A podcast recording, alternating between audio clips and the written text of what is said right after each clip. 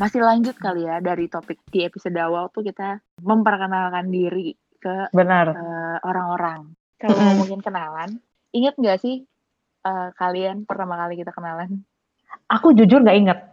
Gue jujur gak inget at all. Kita kenapa bisa tiba-tiba bertiga ya? Enggak, kenalannya bukan kayak kita tiba-tiba bertiga. Lebih ke kapan dan gimana. In person kan? Iya, in person. Kapan dan gimana aku kenal Putu. Kapan dan gimana aku kenal Tania. Kapan kalian kenal aku. Lala jujur. Coba aku berusaha mengingat semaksimal. Siapa yang paling ingat? Aku cuma ingat kenal momen sama Tania. Entah kenapa aku juga sama Tania. Memang aku tuh berkesan. Aku memang orangnya itu sangat luar biasa. Jadi memang semuanya ingatnya sama aku. Self-proclaim. Coba kalian ingatnya gimana? Oke, dari siapa Put? Dari aku apa dari kamu? Aku ya. Oke, dari kamu. Sebenarnya ingat-ingat enggak sih. Tapi entah kenapa aku sepertinya masih ingat. Jadi gimana? Aku sama Tania itu mulai kenalannya gara-gara Tania ngechat.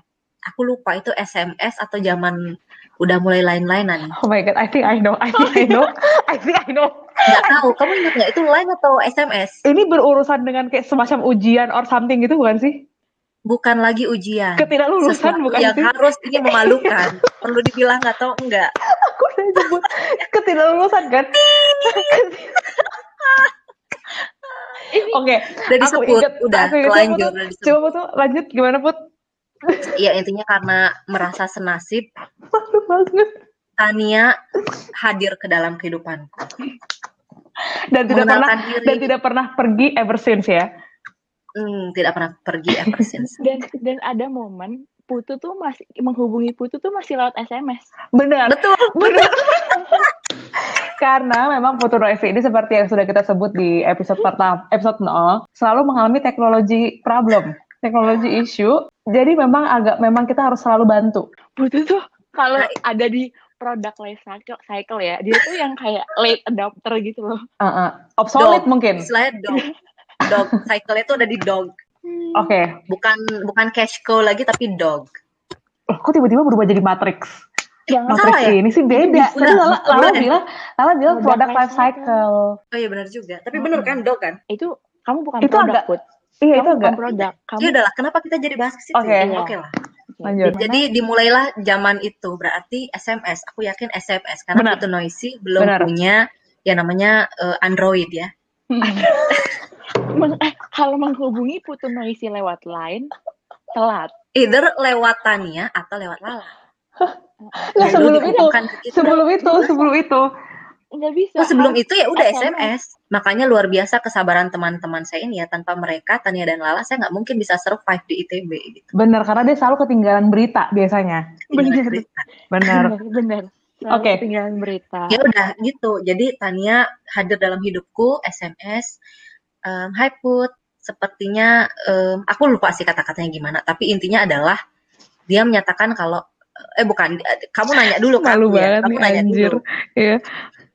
Kamu malu gue. Enggak, ini aja mata kuliah apa ya? Gue nggak inget deh. Mata kuliah apa ya? Kamu gini aja deh bahasanya. Kamu masuk statistika lagi nggak? Gitu nggak sih?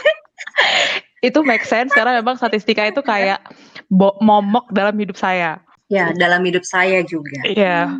Nah, karena senasib sepenanggungan, akhirnya Tania mengajak saya, merangkul saya untuk menjadi ayo kita satu kelompok untuk masuk ke kelas berikutnya. Gitu. Oke, benar. Karena belum kenal siapa-siapa itu baru masuk jurusan nggak sih? Baru masuk semester selanjutnya. Berikutnya. Gitu. Benar. Ya. Benar. Aku ingat. Yang aku ingat adalah saat itu kita akhirnya bertemu dan masih awkward, tapi nggak ada teman lagi. Jadi kita ya berusaha mengeratkan satu sama lain. Benar. Masuk ke kelas. Agak lupa, tapi ingetanku adalah entah kenapa cari teman 3 orang Lala. Nggak ngerti gimana. Beda. Itu mata kuliah lain. Lala itu, mohon maaf, Lala itu nasibnya tidak sama seperti kita, Putu Noisy. Dia beda. Lala itu beda. Statistika beda. Itu beda. Dia survive. Barely surviving. Oke, itu aku sama Putu, aku ingat. Aku ingat pas Putu bilang SMS, aku tadi langsung recall. Kalau sama Lala, aku ingatnya seperti Putu ingat. Jadi kita cari kelompok, kebetulan duduknya tuh berdekatan. Benar. Di ruang kuliah yang, aduh susah nyebutnya gue. Lab, sebuah lab gak sih? Bukannya RB2 ya? RB2, iya. Aku ingatnya RB2, benar. Aku juga ingatnya RB2. RB2 ya? RB2. Belajar 2 ya? Bukan yang kayak ada lab-lab RSKE gitu ya? Lab-lab bukan. Yang di bawah, yang di tempat S2. Oh, enggak. Di atas. Enggak ingat. Di atas, di lantai 4. Aku ingat, jadi nih ya, ingatan aku adalah, aku kenal Tania itu pada saat OSJUR. Jadi Tania lagi di unitnya, kita tuh harus bikin buku gitu loh. Oh my god, aku inget momen ini, aku ingat momen kuliah. Pas kuliah, tapi ini awalnya kenal banget. Oh, kenal. Kalian berdua tapi kan. Kita berdua. Terus Tania lagi di KMK, di unitnya Tania, unit kegiatannya. Aku lewat lah lewat Sanken menuju parkiran motor. Dan aku melihat Tania. Aku panggil Tania, kita belum foto karena kan ada lah ya kelengkapan buku itu yang harus ospek ya, tugas ospek. Untuk mengenal angkatan kan. Benar. Terus berfoto sama Tania, isi-isi segala macam. Dan aku ingat Lala di situ bilang dia favoritnya jerapah. Itu aku ingat banget, jerapah. Itu aku ingat banget. Harus ada satu kesamaan. Bener. Jadi aku juga kayak yaudah deh aku suka jerapah juga deh. Akhirnya aku suka jerapah. Kesamaannya suka jerapah, bener. Aku ingat momen kita bertiga bareng tuh aku ingat kayak di mata kuliah mengenai ergonomi. Di situ kayak iya. Aku lupa sih semester pastinya semester 5. Apa semester 5? Iya. Aku ingat banget semester 5. Aku tingkat 2 tuh lebih ke nggak bergaul. Jadi aku ingatnya tingkat 3 baru ketemu kalian berdua. Iya benar.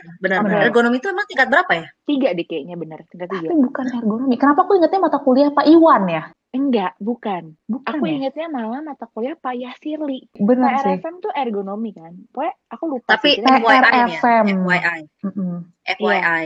Menjadikan Lala secara tidak sengaja lagi sebagai satu teman kelompok itu mukjizat karena Lala ini tuh untouchable kan. Betul. Lala ini di mataku saat itu, di zaman itu ya, Lala itu kayak anak Jakarta. Iya benar. Jadi anak aku juga Jakarta benar. Yang lingkungan nggak mungkin ke rich. Nggak bisa aku rich. Aku persis jauh di atas sana. Jadi mungkin background story aku sama Putunya anak daerah.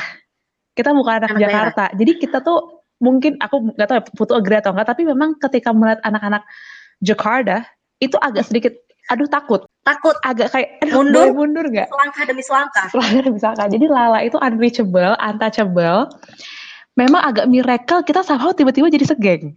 Betul, itu agak bingung sih, aku juga bingung yang mana sih. Bahkan menatap matanya saja aku nggak berani. Aku juga apalagi berkelompok, nah itu udah nggak mungkin. Tiba-tiba entah kenapa ya di ingatan aku nih, aku nggak tahu ingatan kalian ada atau enggak yang seperti ini. Di ingatan aku Lala membalikkan badannya, terus kalian udah dapet kelompok enggak? Di ingatan aku tak kenapa somehow gitu. Aku ingat emang ada conversation kayak gitu. Approach. Karena nggak mungkin kita yang approach Tan, nggak mungkin kita yang. Kalau aku nggak, aku mikirnya aku udah bersama dengan Putu, jadi udah lebih strong. Karena udah 2 orang betul. Nih. Kita kan berdua. Terus ya paham. Jadi in case di sana itu Lala justru yang nggak dapet temen ya. Jadi justru kita kayak La mau nggak gitu loh, baru La mau nggak join kelompok kita. Seingat aku kita udah strong. Kita udah berdua. Tapi kita emang berdekatan sih. Jadi benar. Skenario manapun menurut aku emang udah pasti bertiga. Benar. Tapi ibaratnya duduk berdekatan, ingatan aku adalah Lala di depan, kita yang di belakang. Jadi Lala yang menoleh kita. Kemudian kita siap menyergap gitu loh. Ini kayak mau ditangkap ya. Kita seperti jaring. Kayak hep. Dan untungnya Lala mau. Kita juga gak tahu kenapa. Mungkin emang itulah di situ Tuhan bergerak. Mungkin. Coba kesannya, ini kesannya tuh kayak aku tuh ngeri banget gitu loh. Jadi.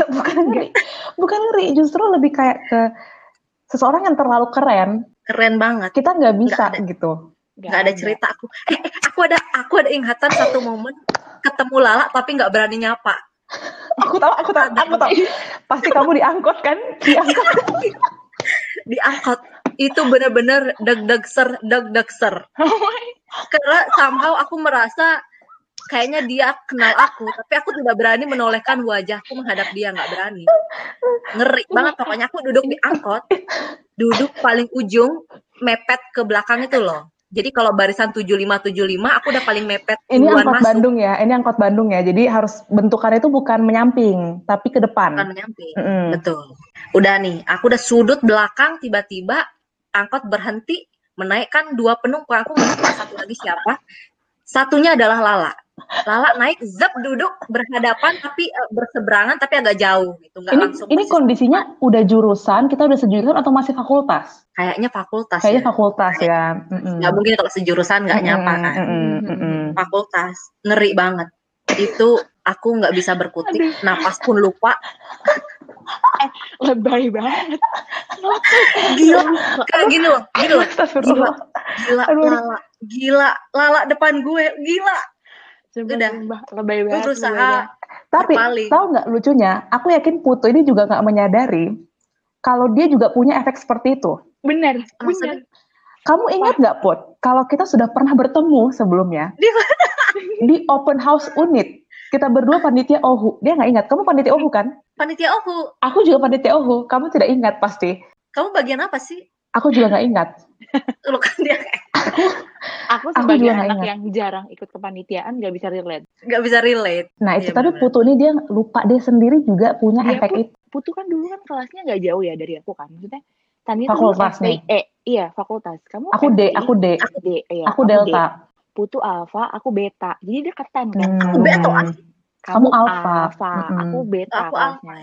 Jadi kadang aku kalau ngeliat Putu Noisy itu kayak gadis Bali yang kayak wow. Bener-bener wow ini apa ya? Ini stereotipnya tuh kayak apa wow-nya? Wow-nya tuh kayak wah gadis Bali nih gitu. Benar. Karena ya kan? Karena aku jujur dulu enggak punya punya sih. Aku enggak punya teman gadis Bali yang kayak benar-benar gadis Bali. Iya gitu. Sih, aku enggak punya sih. Dan dulu tuh kamu tuh kayak banyak temennya gitu loh, Put. Benar, dia terkenal banget. Benar-benar Putu tuh somehow terkenalnya bukan hanya di fakultas, tapi teman-teman di fakultas lainnya juga banyak gitu. Benar, dia karena aktif banget. Benar, jadi kayak dia aktif banget. Gadis Bali. Berjualan pai susu begitu. Gadis Bali rajin beribadah dan rajin menari Jadi udah benar-benar complete package sih, guys. Terkenalnya tuh beda banget, terkenalnya beda banget, benar. Jadi kayak wow, bahkan Putu tuh efeknya gitu loh ke aku. Pokoknya aku samar-samar dulu udah pernah mendengar nama Oci itu sih. Wede, padahal Oci yang mana gitu kan? Ya, Oci cuma ada satu. Aku di fakultas, cuma kamu dulu. Oke, berarti kita udah, bentar tadi Putu sama Lala udah ya tadi ya? Udah, kenalannya udah belum? Kenalan gak ada yang inget sama gak kita ada. Berdua. Aku gak inget cara. Kayaknya emang udah kenal aja sih, karena udah pasti kenal sih, karena udah jurusan kan? Karena udah jurusan ya mau gak mau menganggap kenal gitu kan. Iya pasti kenal. Tapi ada satu kekecewaan aku sih sama Putu. Dia apa nih kecewaannya? Dia pernah lupa sama nama aku. Dia memanggil teman kita dengan nama aku. Siapa enggak? Ini terjadinya waktu kita lagi ospek sih. Osjur ya. Jadi dia ospek jurusan. Iya kan biasa lah kalau ospek jurusan kita harus kenal teman satu sama lain kan. Harus tahu namanya. Cek nama lah, biasa lah, cek nama kan standar. Ini saya juga ada, berarti oke. Tapi ini terjadinya di Putu Noisy ya, ya. Jadi kayak, dia memanggil teman kita ini, Nurul Huda, Nisrina. Padahal yang mana Nurul Huda adalah nama? Saya, ada di depan. Benar. Sedangkan teman saya ini ada di belakang. Namanya Nisrina ya, teman-teman kita ya. Nama teman kita Nisrina. Jadi pas ngedenger kayak, ini siapa yang dipanggil? Bingung. Dan itu benar-benar aku merasa sangat yakin dan teguh pada pendirian. Coba sebutkan nama teman yang di depan kamu. Nurul Huda, Nisrina. Dibalikin namanya. Coba diulang. Makin keras karena merasa yakin, percaya diri. Nurul Huda, Nisrina. Ya, ini mungkin konteksnya itu adalah kita ada istilah namanya uji kenal ya, Jadi pas ospek itu pas lagi ospek itu randomly ditunjuk satu orang untuk menyebutkan nama-nama seangkatan. Kenal nggak? Nah Putu ini benar. Nah Putu ini waktu itu yang ditunjuk pada malam itu dan dia salah manggil berarti. Betul. Salah manggil. Aku dari depan beda cerita. Ini pelakunya, tapi ada korban. Benar. Nah di sini saya masuk ke dalam cerita ini. Jadi dulu ketika osjur itu kurang hits. Ya saya mungkin nggak ada yang terlalu tahu namanya karena memang orangnya tuh kurang hit aja basically terus juga ini agak-agak awkward. Balik ke momen kenalan ini yang membuat Tania jadi banyak kenalan sama orang ya. Jujur semenjak momen ini benar-benar this one moment, this one night, semua orang tahu nama gue, meskipun salah, tapi semua orang tahu. Meskipun salah, benar-benar. Meskipun salah, tapi semua orang tahu. Nah, jadi ceritanya adalah, ini gue inget banget, memang ini kita sebelum OSJUR, pas lagi zaman OSJUR, itu kita ada proses cek, ya itu tadi yang Kak Lala sempat bilang di sebelumnya, kita bikin biodata, bukan biodata, ya semacam biodata, kita mendata teman-teman kita. Kebetulan siang, kalau nggak salah beberapa hari sebelum kita OSJUR, itu aku inget banget, aku kenalan sama satu cowok ini. Kenalan sama cowok ini ya kayak biasa, kita bikin biodata. Dan kamu tuh, dan kita tuh biasanya bisa merasakan ketika orang ini sebenarnya inget atau enggak ketika lo menyebutkan nama lo di depan orang ini. Jadi kayak pas kenalan, iya nama gue misalnya A gitu, terus aku kayak iya Tania. Nah lo tuh bisa lihat di matanya kayak, oh ini lupa nih, ini lupa nih, langsung lupa nih. Skill ya, itu sebuah skill. Ya. Gue langsung, oh ini fix lupa, 1 detik kemudian lupa. Oke, tibalah saatnya pas lagi OSJUR, momen cek kenal lagi. Cek kenal ini muncul lagi, momen cek kenal. Dipanggilah lelaki ini ke depan. Terus dia menyebutkan dengan benar nama-nama si A, si B, si C. Tibalah saya yang harus disebutkan namanya. Jujur gue udah jantungan, karena itu tadi gue udah melihat di matanya beberapa hari sebelumnya bahwa ini fix lupa. Ini fix gak inget nama gue, fix gak inget. Fix gak inget. Dan bener aja, begitu udah sampai giliran gue ditunjuk, dia menyebut awalnya dengan agak pelan. Bonita. Terus kayak gue bisa merasakan tiba-tiba di situ udara menjadi lebih dingin, karena tuh malam-malam ya, kita malam-malam OSJUR menjadi lebih dingin. Terus kakaknya kayak siapa, kakak OSJURnya siapa, Bonita. Terus gue jadi gini, peraturannya adalah ketika nama Anda salah disebut, Anda harus berdiri. Betul. Kita kondisinya lagi jongkok, kita lagi jongkok. Ketika dia bilang Bonita, jujur ada sepersekian detik di mana gue berpikir, who the hell is Bonita, karena gue nggak tahu siapa Bonita, gue nggak merasa nama gue Bonita. Akhirnya karena gue nggak berdiri, diteriakin lah gue sama kakak OSJUR, kamu kenapa nggak berdiri? Padahal memang kamu salah.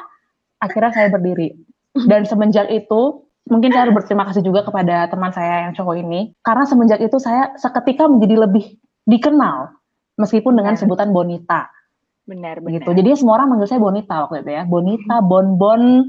Boni, pokoknya segala Bonita dan derivatif, gue gak tau lah ya. Turunan-turunannya. Gitu. Turunan-turunannya itu momen kenalan jujur yang paling berkesan selama kuliah. Tapi memang perkara kenalan ini biasanya entah kenapa, kalau kenalan sama orang, gue selalu ingat, orangnya selalu gak ingat. Apakah ingat apa dulu? Apanya? Ingat namanya. Aku Tania itu emang terkenal sangat hebat mengingat nama loh. Sangat hebat, tapi orang gak pernah ingat. Nggak ingat, pasti nggak ingat. Pasti nggak ingat. Kamu kok nama-namain pasti nggak ingat. Di kamu juga kayak gitu, Pot. Karena kalau aku pribadi pun kenalan sama orang, sekali ketemu, kalau nggak diulang-ulang terus, itu nggak akan ingat. Kalo tapi Tania itu spesies yang lain. Iya benar. Sekali ketemu, otaknya langsung merekam, zet, iya, tersimpan. Bahkan belum pernah kenal pun, sudah seperti kenal. Padahal Tania brandingnya tuh adalah socially awkward. Nah, jadi memang benar. Mungkin karena gue awkward, jadi kayak tiap kali kenalan sama, nah gue berusaha psikologi barusan, tapi nggak bisa ternyata di psikologiin, jadi agak failed. Tapi gue nggak tahu apa ada hubungannya. Mungkin kalau ada pendengar yang sekiranya mengetahui adakah hubungan awkward dengan mudah mengingat nama, dia tinggalkan komen di mana aja. Oh, dimana aja.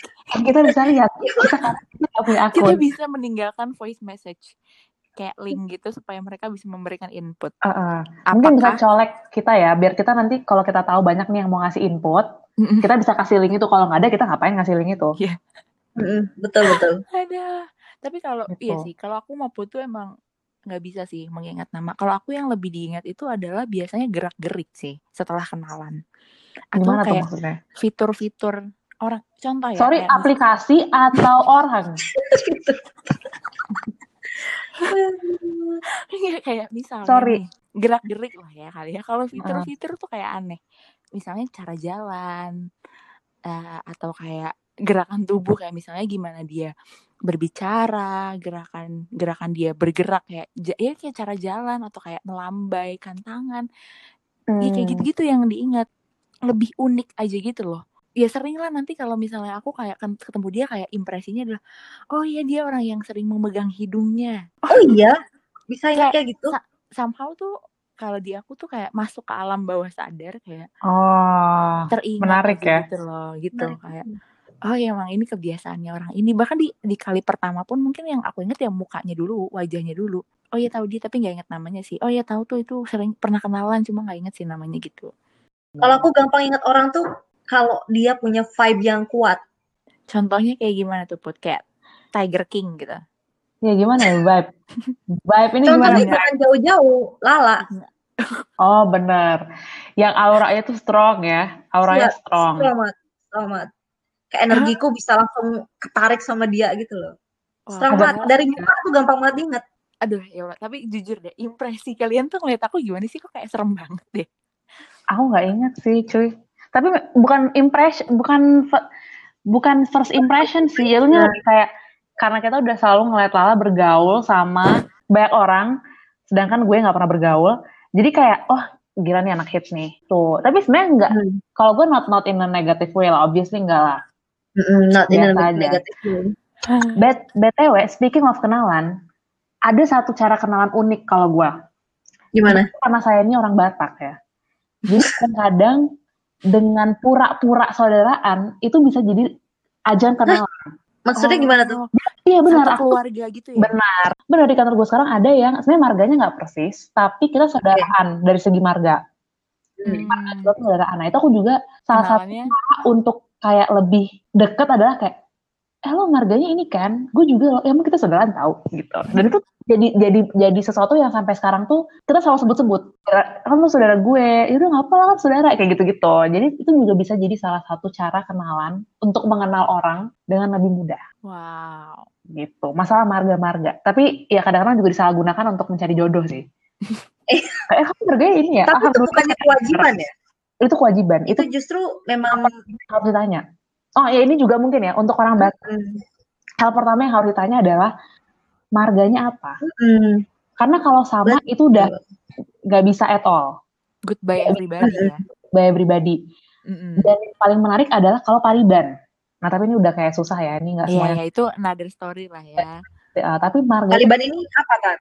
Pariban ini sebenarnya ibarat gampang itu sepupu. Sepupu itu juga nggak boleh. Enggak, justru itu bagus banget. Oh, itu bagus banget. Jadi kalau marganya sepupu, jadi misalnya si cowok ini, gini nih, marga gue kan, gue adalah si Otang kan. Gue si Otang, terus misalnya cowok ini punya mama. Tolong pendengar, camkan, si Otang. Cowok, ya gue salah deh kayak nyebut. Cowok ini punya mama, mamahnya boru si Otang. Oke. Nah, artinya gue sama cowok ini, itu Pariban. Berarti percakapannya lebih jauh lagi ya, bukan cuma marga kamu, tapi orang tua gitu. Enggak, itu kalau emang tujuannya udah weird. Iya, tujuannya udah ingin mencari jodoh. Misalnya marga aku Puta Julu nih, terus aku kenalan sama cowok kayak dengan marga yang lain, terus aku tanya, ibu kamu marganya apa? Nah, itu udah kayak, lo nyari udah. Iya, itu Pariban ya, gitu. Karena nggak wajar sih, marga ibu tuh nggak wajar. Harusnya sih orangnya itu yang mempoint out. Iya, yang kayak nyokap gue tuh ya, harusnya gitu. Karena kan dia udah tahu marga kita nih. Iya, harusnya dia yang mempoint out dong, kayak nyokap gue misalnya boru ini gitu. Kita Pariban dong gitu. Nah, itu biasanya kalau udah kayak kita Pariban dong, itu udah kayak geter tuh. Iya, geter ya. Anjir. Goyah udah. Bergetar. Ya kayak anjir karena biasanya sama-sama tahu kalau karena Pariban tuh biasanya direkomendasikan. Gitu ya. Gitu. Ya, itu wawasan baru. Masih lanjut ngomongin kenalan nih. Kalau tadi kan kayak udah ada menggunakan marga. Ada nggak sih tempat aneh? Tempat kenalan yang aneh. Gimana tuh? Kayak misalnya kenalan di angkot gitu. Bentar, gue kayak nggak ingat nih. Atau kenalan di mana ya? Kayak lagi konser gitu misalnya. Kalau gue pernah kenalan, ini unik sih. Dan dia somehow menjadi sahabat gue sampai sekarang. Gimana? Kenalan gara-gara status LINE. Jadi ini tuh kita baru banget masuk ITB. Baru banget masuk ITB anak-anak undangan. Iya. Aduh, baru banget. Aduh ya, mohon maaf anak SBMPTN. Kalau undangan, kamu SBM ya Put? Putu SNM. Undangan. Iya, Putu undangan. SNM. Nah, saya itu udah langsung buat grup. Ada tuh grup lainnya. Gue inget banget siapa yang buat. Kita sebut saja namanya A yang buat, anak teknik fisika. Kalau nggak salah dia yang buat. Dan kebetulan waktu itu status lain gue adalah Gu Family Book. Gu Family Book itu adalah nama drama Korea. Oh iya. Yeah. Tiba-tiba, ini gue gak ada maksud dan tujuan memberikan status itu di LINE. Itu kayak emang status LINE gue aja, emang alay kan zaman dulu. tiba-tiba seorang perempuan yang sekarang sampai sekarang menjadi sahabat gue, itu ngechat gue, kamu suka Korea juga ya? Terus kayak, oke, iya gue suka banget sama Gu Family, blablabla. Terus tiba-tiba kayak, kamu juga Axel ya? Lah kamu juga Axel, loh, kamu juga relay, iya, gak ada sabar, blablabla. Itu luar biasa ya, status line.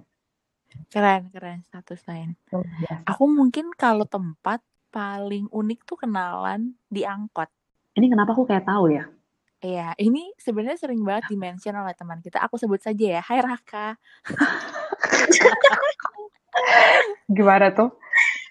Aku ingat banget ini kenalan sama Raka itu di angkot. Waktu itu zaman-zaman kita lagi ospek kampus, fakultas nih. OSKM. Iya, OSKM. Kita harus bikin nemtek gitu kan. Dan waktu itu tuh aku join pembuatan si nemtek ini di rumah salah satu anak FTI. Jadi kita naik angkot tuh kan. Aku nggak inget sih kalian ada apa enggak. Tapi waktu itu ramai. Aku pasti nggak ada. Aku dibantu orang tua soalnya bikin nemtek. Ramai banget lah waktu itu, banyak banget anak FTI. Terus udah gitu, kenalan lah kan sama anak-anak yang di dalam angkot itu. Dan sejujurnya aku tuh lupa ada siapa aja. Tapi yang paling berkesan itu adalah Raka. Karena posisi duduknya dia di paling ujung sudut. Sudut ujung. Lalu aku di sudut yang berseberangan. Jadi kan jauh banget kan. Jadi pandang-pandangan tuh. Iya, kenalan lah kita, Lala gitu kan, Raka. Dan waktu itu tuh aku cukup sadar ya bahwa aku lagi keringetan, muka aku merah banget, rambut aku autan. Dan itu sama Raka juga inget kayak, iya kita kenalan tuh di angkot, waktu itu muka kamu merah banget, kamu kecapean. Agak kurang asem ya diinget ya. Iya, keringetan. Iya bener sih, cuma kenapa Anda juga ingat ya momen itu dan sedetail itu. Dan ternyata sampai sekarang masih menjadi sahabat juga kan? Iya, masih berteman, benar. Luar biasa. Ini memang menentukan guys. Bisa di mana saja, bisa melalui mana saja. Sebelum kita sudahi, kita mungkin bisa omongkan tagline kita. Oke, siap. Oke, 1, 2, 3. Bola ubi, bolu bakar. Kita happy. Berkelakar. Gak sinkron.